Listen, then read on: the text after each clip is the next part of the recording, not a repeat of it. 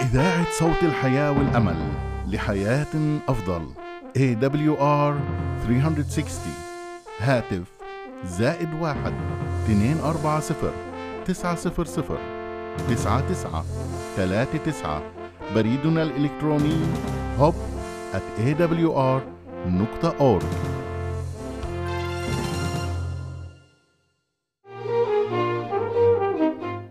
أهلا وسهلا بكم أعزائي المستمعين إلى بثنا اليومي باللغة العربية.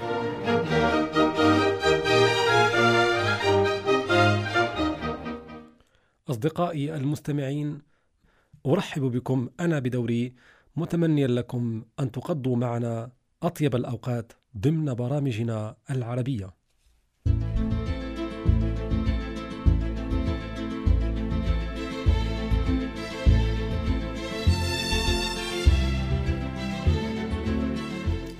الحياة والصحة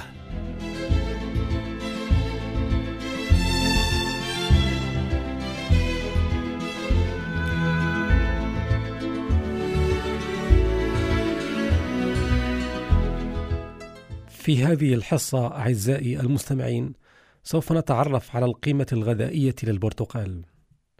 فلقد خلق الله الإنسان في أحسن تقويم، وهيأ ما يكفل له البقاء والاستمرار إلى أبد الآبدين. ففي الطبيعة التي خلق الله عدد من النباتات فيها الدواء وفيها الشفاء، ويستطيع كل فرد أن يجد منها في متناول يده كل يوم كميات وفيرة تباع في الأسواق وتنبتها الأرض. وإذا ذهبنا إلى السوق لنشتري حاجاتنا من بائع الخضار فلنذكر أننا لا نجد عنده الغذاء وحده وإنما نجد الدواء أيضا. ففي مختلف أنواع الخضار والفواكه التي يحفل بها دكان بائع الخضار والفاكهي كنز دوائي نادر رخيص الثمن منحنا الله إياه هو الأصل في بقائنا وإن كانت هذه الطبيعة لم تحاول اللجوء إلى ما تفعله معامل الأدوية من الإعلانات المغرية والدعايات المثيرة فهي تقدم لنا الغذاء والدواء بصمت وبكل بساطة قياما بواجبها نحو أبنائها سكان الأرض. وقديما كشف هذا واحد من عظماء الطب وهو أبوقراط عندما قال: طعامكم دواؤكم ودواؤكم في طعامكم وبعده أكد شيخ الطب عند العرب هذا المعنى فقال اعدل عن الدواء إلى الغذاء ولترسيخ هذه الثقافة الغذائيه إليك عزيزي المستمع هذه المعلومات حول فاكهة البرتقال. منذ فجر التاريخ وللبرتقال نصيبه الوافر من اهتمام الناس وتقديرهم ففي كتابات الحضارات القديمة في الشرق الأقصى والشرق الأوسط وحوض البحر الأبيض نجد كثيرا من الإشارات إلى تلك الثمرة فاعتبرها الصينيون رمز السعادة. وقال الفرس إنها خير شجرة تليق بفردوس الآخرة. ورسمها الفنان في الشرق والغرب على السواء في مواضع مختلفة تدور كلها حول ما تشيعه هذه الثمرة من البهجة والبركة. إذاعة صوت الحياة والأمل AWR 360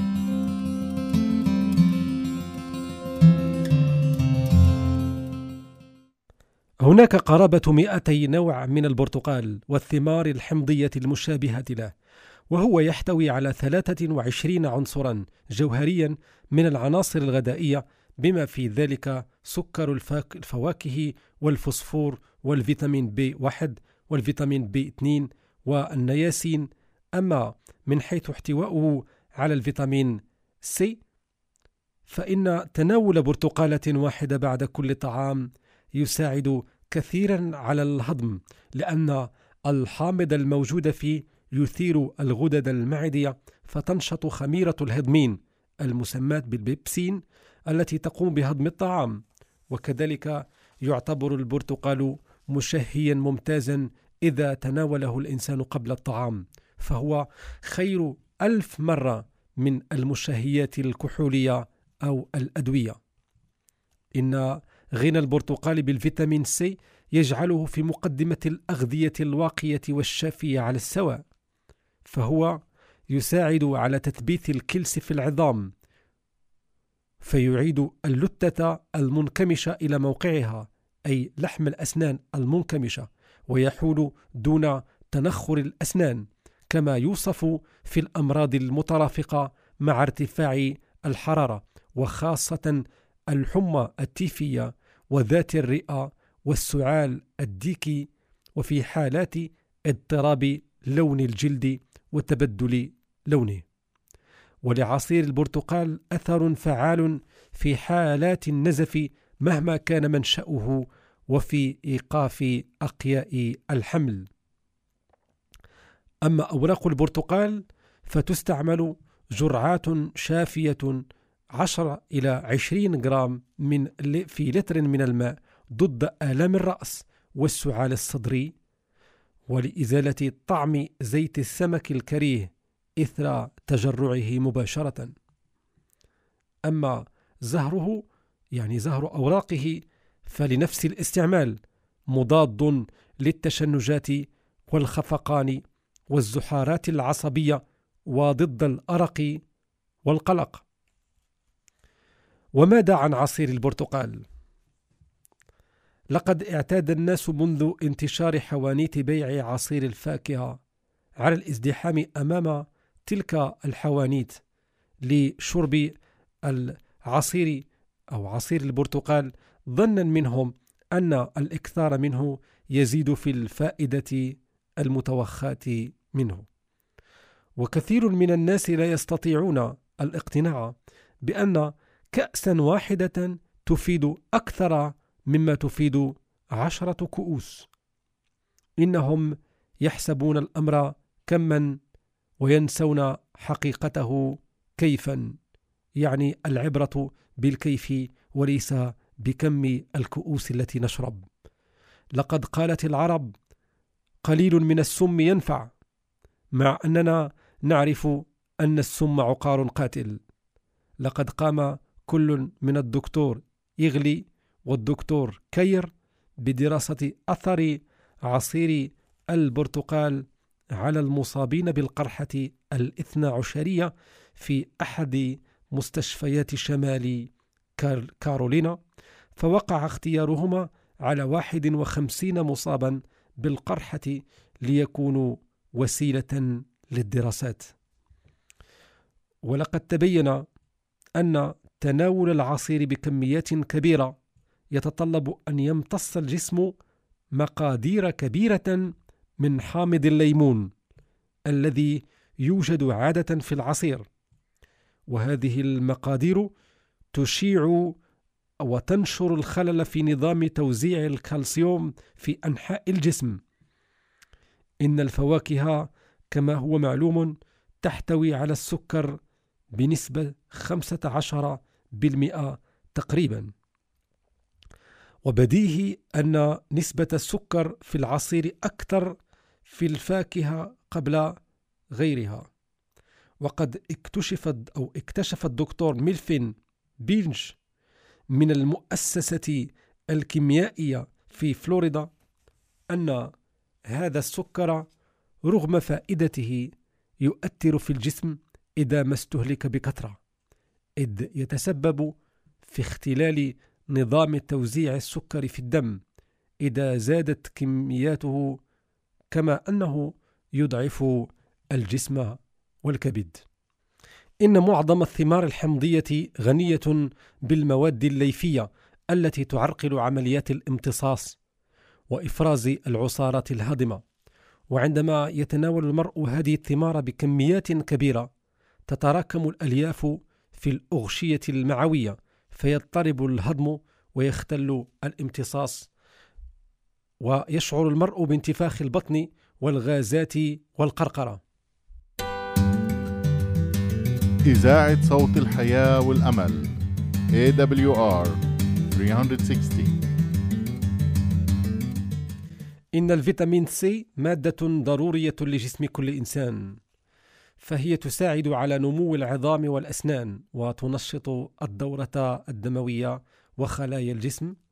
والحرمان من هذه الفيتامين أو من هذا الفيتامين يسبب نزفا في بعض أنحاء الجسم بسبب تمزق جدران الأوعية الدموية الشعرية كما يسبب ضعفا في الصحة العامة ووهنا في القلب.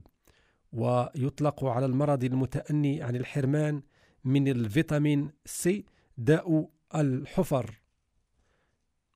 إن أصدق تشبيه للفيتامين سي الذي يتمتع بثقة وإقبال غالبية الناس هو الملح.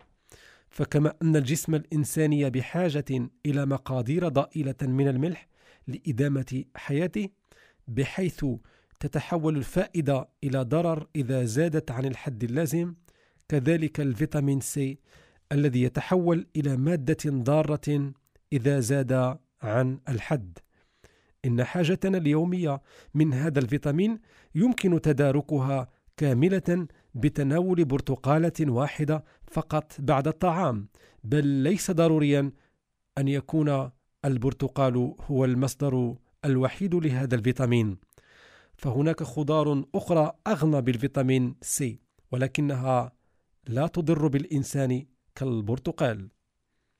بقي أن تعلم عزيزي المستمع أن فوائد البرتقال لا تقتصر على كل ما ذكرنا فهو يفيد المصابين بأمراض عصبية وكذا المصابين بالسكري والمحمومين والمصابين باضطرابات معدية أو كبدية أو دموية وخير أنواع البرتقال التي يحسن بنا اختيارها هي ثقيلة الوزن قاسية الملمس ومن المستحسن كذلك إضافة البرتقال إلى غداء الرضع والأطفال فتضاف كمية من عصيره مقدار ملعقة قهوة لكل زجاجة فإن من شأن هذا العصير تسهيل الهضم وزيادة قوة الحليب الغذائية. إذاعة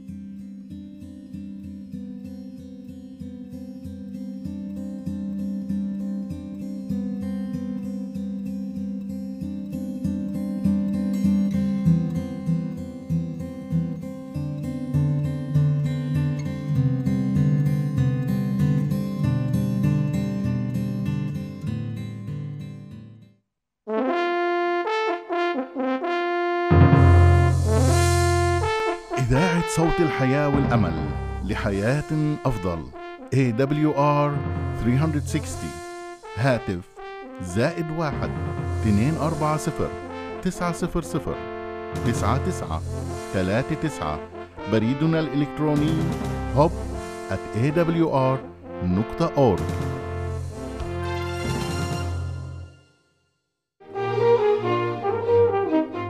أهلا وسهلا بكم أعزائي المستمعين. إلى بثنا اليومي باللغة العربية.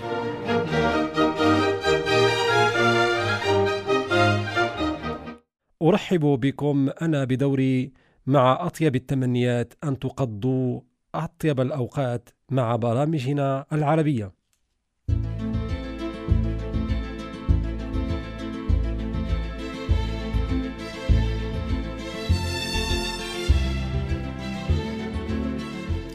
الحياة والصحة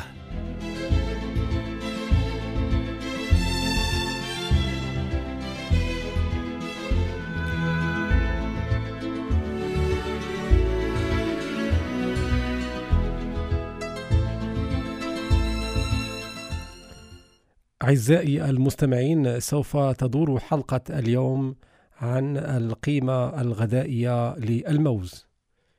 فإذا كان الموز يتصدر الموائد في مختلف بلاد العالم كفاكهة مغذية ممتازة فإنه في بعض تلك البلاد يعتبر غذاء رئيسيا كما هو الحال في جزر الأنتيل والفلبين وبعض سواحل أمريكا الوسطى وأواسط أفريقيا.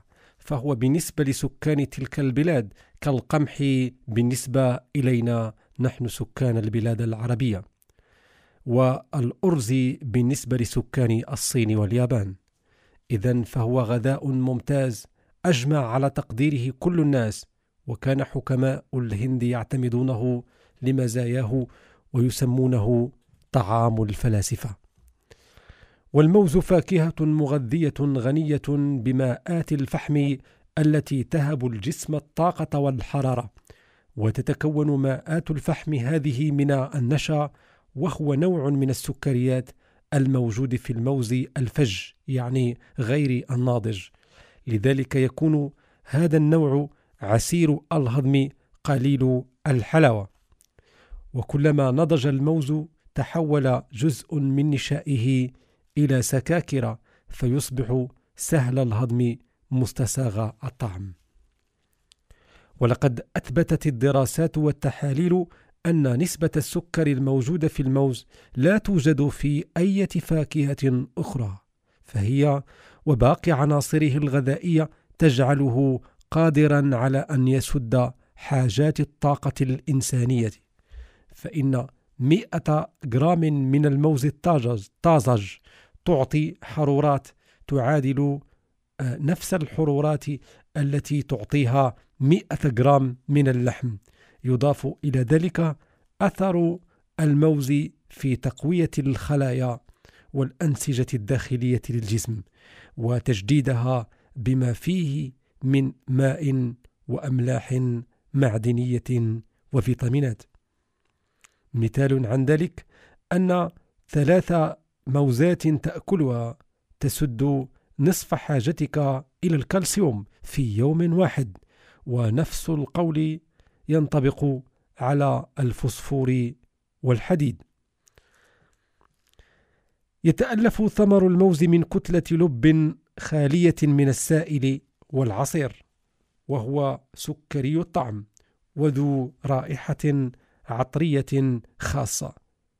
وبالإضافة إلى نسبة السكر التي نوهنا عنها فإن الموز يحتوي نسبة 3% من النشا وعلى مقادير ضئيلة من النحاس والحديد والفوسفور والفلور وهذا الأخير مضاد لتنخر الأسنان. إذاعة صوت الحياة والأمل AWR 360 أما من حيث الفيتامينات فإن الموز يحتوي على الفيتامين سي بنسبة لا تقل عنها في بقية الفواكه فهو إذن مضاد لداء الحفر وواق أساسي وعامل مقو ومضاد للتعب. كما يحتوي على الفيتامين بي إذ يفيد المصابين بالروماتيزم والتهاب الأعصاب. وفيه من الفيتامينات بي 12 وبي 2 وبي 6 وكذلك الفيتامين A المفيد في نمو الجسم والفيتامين د وهاء وبصورة عامة يحتوي الموز على المقادير التالية من المواد المختلفة. فالماء به آه، بنسبة 78.83% وسكر بنسبة 16.96% ومحتوى الألياف فيه 1.25% أما البروتين فنسبته هي 0.5 79 بالمئة ونسبة الدهن 0.98 بالمئة والأحماض 0.34 بالمئة. فإذا ما مضغ الموز مضغا جيدا كان محتويا لكل العناصر الضرورية التي يحتاجها الجسم الإنساني تقريبا. ويمكن للجميع تناوله ابتداء من السنة الثانية فهو يفيد للأطفال الذين يجتازون طور نمو الجهاز الهضمي كما يفيد العمال اليدويين والعقليين على السواء. ويعتبر المتخصصون في الأغذية أن للموز قيمة غذائية تفوق البطاطا.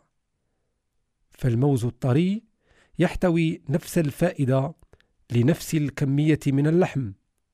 أما الموز الناضج جدا فإنه يحتوي على ضعف هذه النسبة.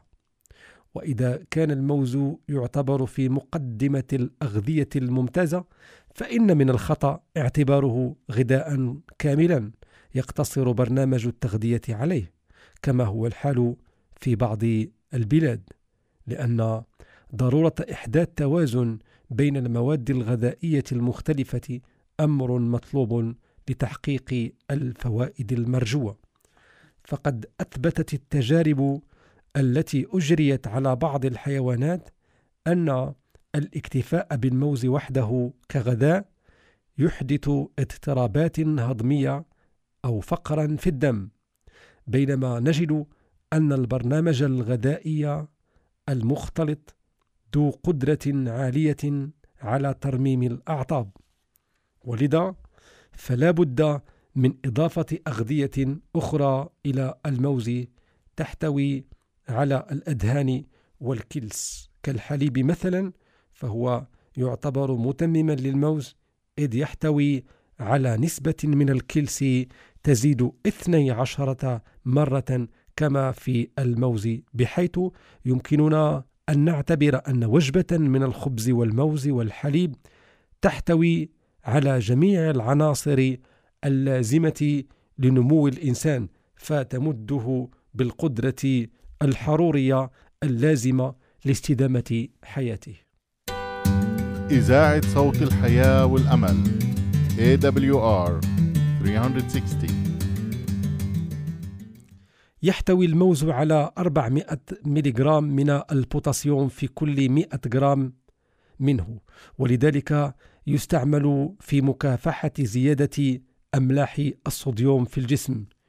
ويعتبر بهذا عظيم الفائدة في تحقيق حمولة الكلى وفي منع تصلب الكلى والشرايين هذا إلى فائدته في مقاومة الإسهالات لاحتوائه على البكتين وماذا عن الموز والسمنة؟ إن الموز مؤلف من مواد نشوية تحولت إلى مواد سكرية فهو من هذه الناحية لا يلائم الرجال الذين يشكون من البدانة والسمنة ولكن ثمة سمنة يلائمها الموز وهي البدانة التي تدعى الإسفنجة لأن الأنسجة تمتلئ فيها بالماء. فهنا يمد الموز الجسم بالحرارة ومن ناحية ثانية يكافح زيادة الأملاح ويقضي على هذه الحالات الشبيهة بالاستسقاء. إن الموز لكل الناس فيجب أن يستعمله في جميع الأعمار فالشيخ يأخذ منه حرارة وقوة والطفل يستعين به على النمو ويجد فيه لذة كبيرة والمرأة الحامل تأخذ منه أملاحا معدنية كثيرة تحفظ عليها توازنها خلال حملها. والمريض في حالة النقاهة يستمد منه نشاطا لا يقدر بثمن. أما مرضى السكر فهؤلاء لا يلائمهم الموز لغناه بالمواد السكرية. وكذلك الذين يشكون من حرقة في معدتهم. أما الذين يشكون إرهاقا أو هزالا والذين يشكون من قلوبهم يعني ضعف في قلوبهم وفي كلاهم فهؤلاء يعتبر الموز خير فاكهة لهم. وأخيرا فإن الموز يحتوي على الفوسفور. هذه المادة الضرورية للذكاء والعنصر الأساسي لكل نشاط فكري. ولا بد من التنويه بأن هناك بعض المحظورات بالنسبة للمصابين بالأمراض فإن انعدام الألياف المسماة سيلولوز الموجودة عادة في الخضروات والتي تعين على التخلص من القبض تجعلنا ننصح المصابين بالإمساك بعدم الإكثار من الموز كما أن احتواءه على النشا المكون أو المكون للسكر تجعلنا ننصح المصابين بالسكري بعدم تناوله بكثرة. إن هضم الموز وتمثله والاستفادة منه لا يتوفر إلا بتوفر شرطين أساسيين فيه وهما أن يكون تام النضج وأن يمضغ مضغا جيدا. وبهذا نتفادى جميع المحاذير التي قد يشعر البعض بها إذا كانت معداتهم رقيقة أو كانت أجهزتهم الهضمية غير سليمة.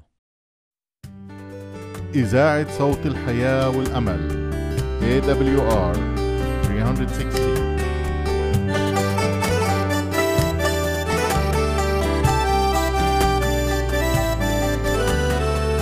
شايف دموعك اللي مش باينة في عينيك لامس جروحك. حنانه يشفي اللي بيك. شايف دموعك حتى اللي مش باينة في عينيك لامس جروحك حنانه يشفي اللي بيك. قرب منه.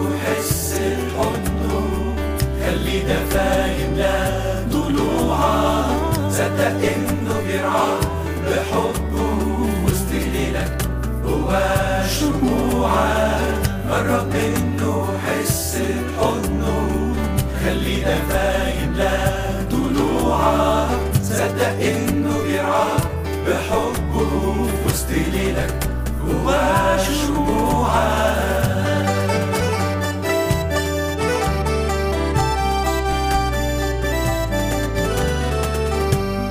عارف مشاعرك كل طموحك كل ماضيك.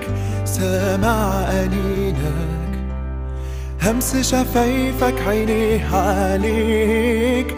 عارف مشاعرك كل طموحك كل ماضي سامع أنينك همس شفايفك عينيه عليك.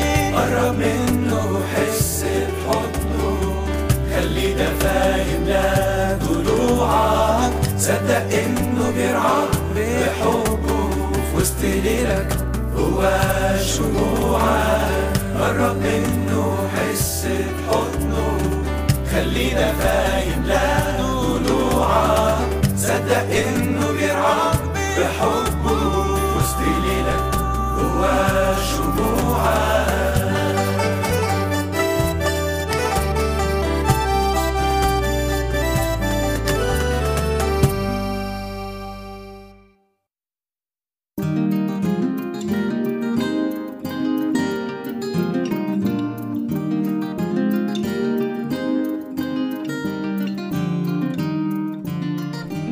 إذاعة صوت الحياة والأمل لحياة أفضل. AWR 360 هاتف زائد واحد اثنين أربعة صفر تسعة صفر صفر تسعة تسعة تلاتة تسعة. بريد الإلكتروني hub at awr نقطة org.